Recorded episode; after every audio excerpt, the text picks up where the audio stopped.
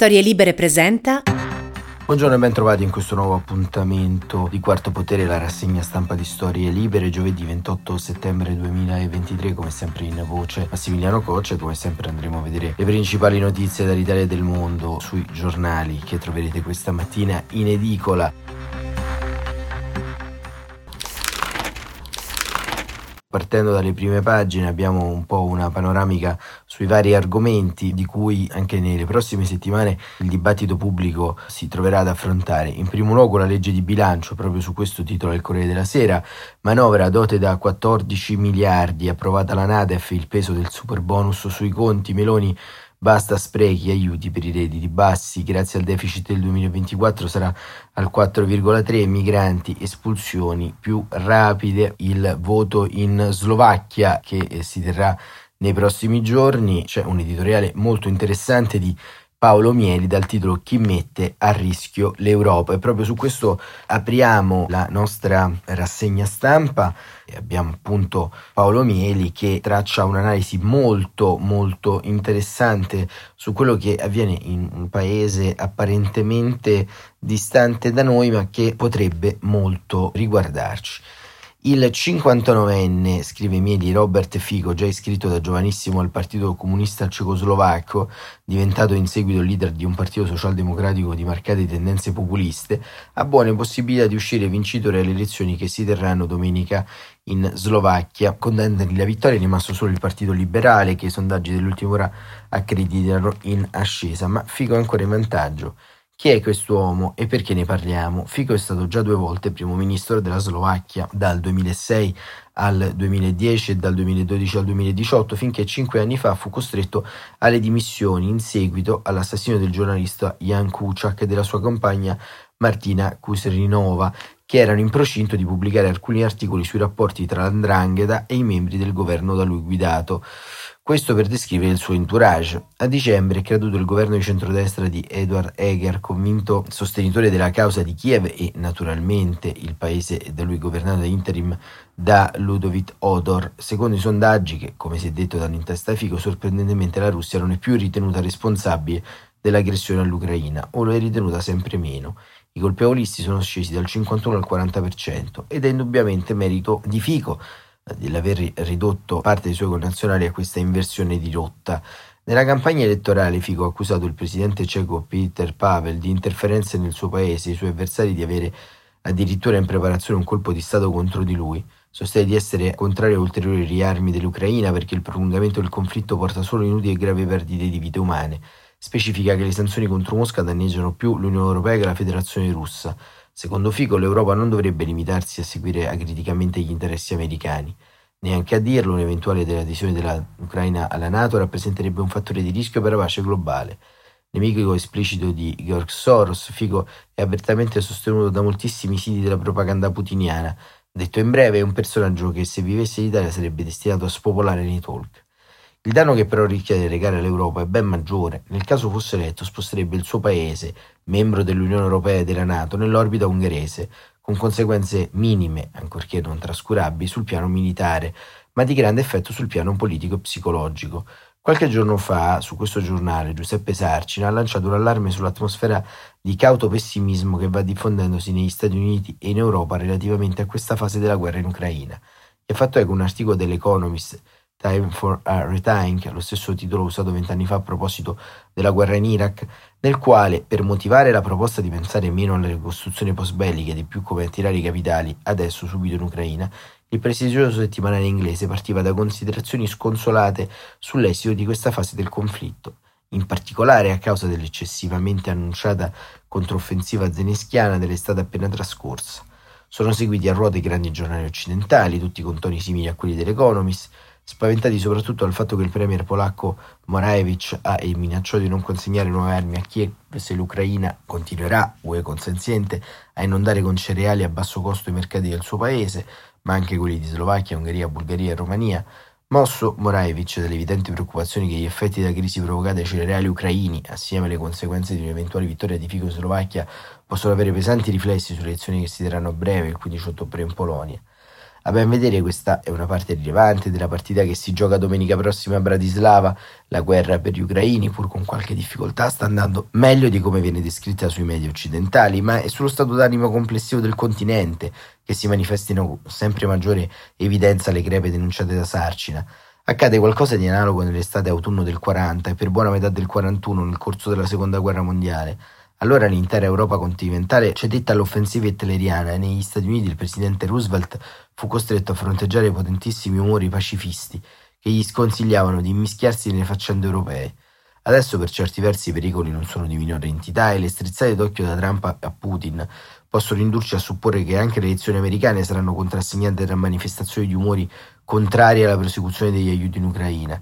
Ma per tornare all'Europa è in momenti come questi che si vede se i valori dell'Unione tengono. Ci sono fondamentali questioni economiche, certo, c'è il problema dei migranti, enorme, ma c'è soprattutto l'Ucraina, sottoposta a una guerra d'aggressione, persa la quale sarà sempre il nostro continente a uscirne sconvolto, per sempre.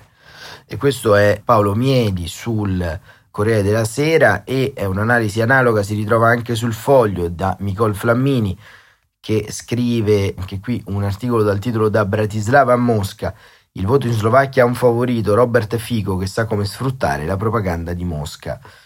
E Nicole Flamini scrive: "Peter Kalmus è un artista slovacco, convinto sostenitore dell'Ucraina, tanto da aver deciso di recarsi a Kosice, comune della parte orientale della Slovacchia, a protestare contro l'invasione, deturpando un monumento ai caduti di epoca sovietica, al quale già qualche anno fa qualcuno nottetempo era andato a rubare le falci e martelli.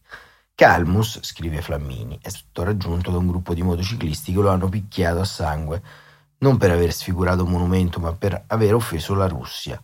La Slovacchia è uno dei paesi in cui la propaganda di Mosca è più attiva, lavora da anni con alacrità e ha costruito una base solida di sostenitori che in questa campagna elettorale che porta al voto del trenta settembre prossimo sono molto presenti. Il favorito, secondo i sondaggi, è il partito Smer, che all'interno del Parlamento europeo si colloca tra i socialisti, che è guidato dall'ex premier Robert Fico. Fico ha messo le cose in chiaro: se vincerà, su questi dubbi sono pochi, ma la sfida sarà formare una coalizione per governare, cambierà la politica della Slovacchia riguardo all'Ucraina. Basta aiuti, basta armi, basta sanzioni a Mosca". Il suo vice, Lubos Bla, che prima di darsi alla politica era un membro di una band heavy metal e scriveva libri su Lenin, ha ripetuto in diverse occasioni che la guerra è di responsabilità occidentale e la vicepresidente del suo paese, Susana Kaputova, che ha definito fascista, e i ministri di governo che ha definito marionetta degli Stati Uniti, hanno sbagliato a sostenere Kiev. L'aiuto della Slovacchia all'Ucraina finora è stato importante. Bratislava è stata tra i primi a fornire sistemi di difesa aerea e, a parte gli screzi sul grano che accomunano tutti i paesi affacciati sull'est, non ha mai negato solidarietà all'Ucraina, né mai si è discostata dalla strategia europea. A giudicare dai sondaggi, in Slovenia la popolazione è stata sempre poco interessata a sostenere Kiev e inclina a pensare che sia impossibile battere la Russia e che la guerra non è soltanto una responsabilità di Mosca. Secondo il gruppo di ricerca Globsec, il quaranta per cento degli slovacchi crede che la colpa sia del Cremlino, mentre il cinquantuno per cento distribuisce le responsabilità tra l'Ucraina e l'Occidente. Robert Fico ha così impostato la sua campagna elettorale sulle colpe del governo in carica, sulla necessità dell'amicizia con Mosca e sull'inutilità del sostegno all'Ucraina, e ha trovato un elettorato disposto ad ascoltarlo. Non è stata una questione di stanchezza, molti non hanno avuto bisogno di stancarsi. Una simpatia atavica per Mosca e l'azione della propaganda erano già riusciti a fare il lavoro prima ancora che il Cremlino invadesse l'Ucraina.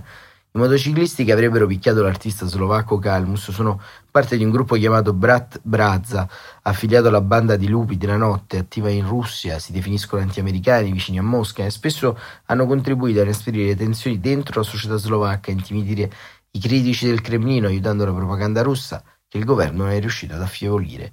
Il gruppo Brat za Brata agisce affiancandosi ai siti di notizie slovacche che ripropongono la versione dei fatti del Cremlino e all'inizio dell'invasione hanno ripetuto le falsità di Mosca. Uno di questi siti è Alvin Spray, che per un periodo tra i suoi collaboratori ha contato anche un giornalista accusato di spionaggio ripreso dalle telecamere mentre conversava con un diplomatico russo che gli avanzava delle richieste di informazioni porgendogli dei soldi.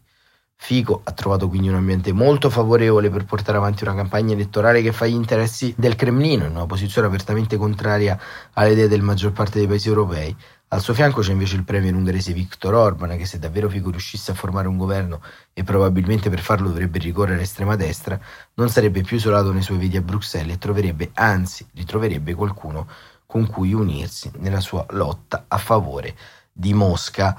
E questo è appunto quanto avviene nel versante sud-est, ad est dell'Unione. E poi anche sul Corriere della Sera c'è un'altra notizia che riguarda il processo che si sta tenendo in Vaticano, il processo contro il cardinale Becciu che continua. Il Vaticano chiede a Becciu e ai broker centotrentotto milioni. Scrive Virginia Piccolillo, c'è una perizia che quantifica il danno di immagine subito dal Vaticano nella compravendita fallimentare del Palazzo di Solone Evenio, un affare patacca che ha fatto sperperare almeno un centinaio di milioni di euro dell'obolo di San Pietro destinato ai poveri. Per ripristinare la reputazione della Segreteria di Stato serviranno centotrentotto milioni di euro, cifra che la relazione tecnica desume da un calcolo medio dei costi da sostenere con una campagna reputazionale mirata a riabilitare l'onore intaccato dai reati commessi dagli esponenti delle istituzioni. Costi quantificati in una forchetta tra novantotto milioni di euro e un massimo di centosettantasette. I centotrentotto milioni sono per gli analisti la giusta mediazione. Il Vaticano ne chiede conto a Monsignor Angelo Becciu, ex prefetto della Congregazione delle Cause dei Santi all'epoca e sostituto degli affari generali della Segreteria di Stato, e che ora, dopo la richiesta di condanna da parte del promotore del Vaticano Alessandro Diddi per abuso d'ufficio, peculato e subordinazione dei testimoni, rischia sette anni e tre mesi di reclusione, l'interdizione perpetua dai pubblici uffici, la multa di diecimilatrecentoventinove euro e la confisca di quattordici milioni di euro. Ma anche ai broker, ai prelati e ai mediatori con lui imputati, Monsignor Carlino, René Brulart, Enrico Crasso, Tommaso Di Ruzza, Cecilia Marogna, Raffaele Mincione, Nicola Squillace, Fabrizio Tirabassi e Gianluigi Torzi.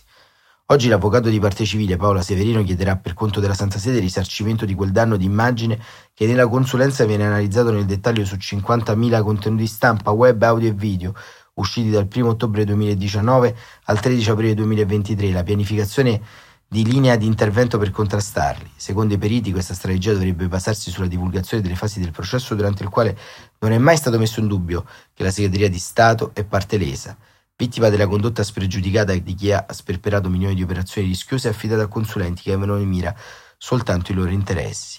Tra questi l'accusa indica due personaggi che in una chat del tre dicembre duemiladiciotto finita agli atti ironizzano dall'inganno subito in Vaticano. Mi sto domandando, ma questa operazione come cazzo l'ho pensata? Chi lo sa, probabilmente hai avuto un'ispirazione divina.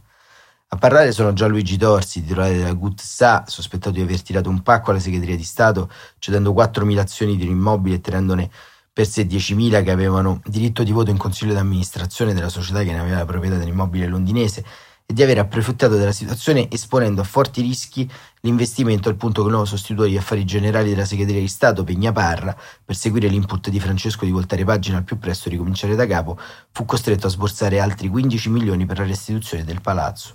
L'interlocutore è l'avvocato Squillace, che al Monsignore era stato presentato come legale di parte della Segreteria di Stato dal successore di Becciu, dal suo predecessore Perlasca, salvo però scoprire che quell'avvocato lavorava in realtà per Torzi tramite lo studio Libonati. In un'altra chat, conferma il legale tra Torzi e Mincione, il venti settembre duemiladiciotto alle sette e ventisei Torzi scrive a Mincione: qualunque sia l'esito e lo sforzo che questa avventura ancora rischierà, ti volevo ringraziare. Le avventure fatte con questo spirito sono divertenti e vanno nella profondità delle persone che sono molte volte in questo lavoro e non riusciamo a percepire. E Mincione replica: è con queste avventure che si cimentino sic le amicizie, e io ti considero già un grande amico. Il ventinove novembre l'avventura per i due volge al bello. Torzi invia a Mincione la prova del pagamento ricevuto di quaranta milioni di sterline. Mincione esulta: sti cazzi. Torzi fa ego: boom. L'altro sopraggiunge: non sembrano pochi. E giù altre risate con Torzi che rincara: oh, so veri, eh. E così si chiude l'articolo di Virginia Piccolillo. Va avanti quindi il processo al cardinale Becciu. Insomma, chi ascolta saprà che eh, diciamo chi parla ha condotto l'inchiesta che lo ha portato in prima istanza alle dimissioni, e diciamo è sempre interessante vedere che col tempo tutto quanto quello che veniva scritto ritrova poi la strada e la via della verità giudiziaria.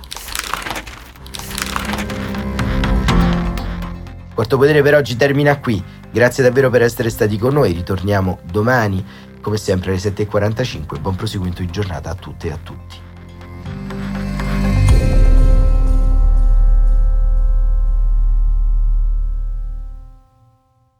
Una produzione storie libere punto effe emme. di Gianandrea Cerone e Rossana De Michele.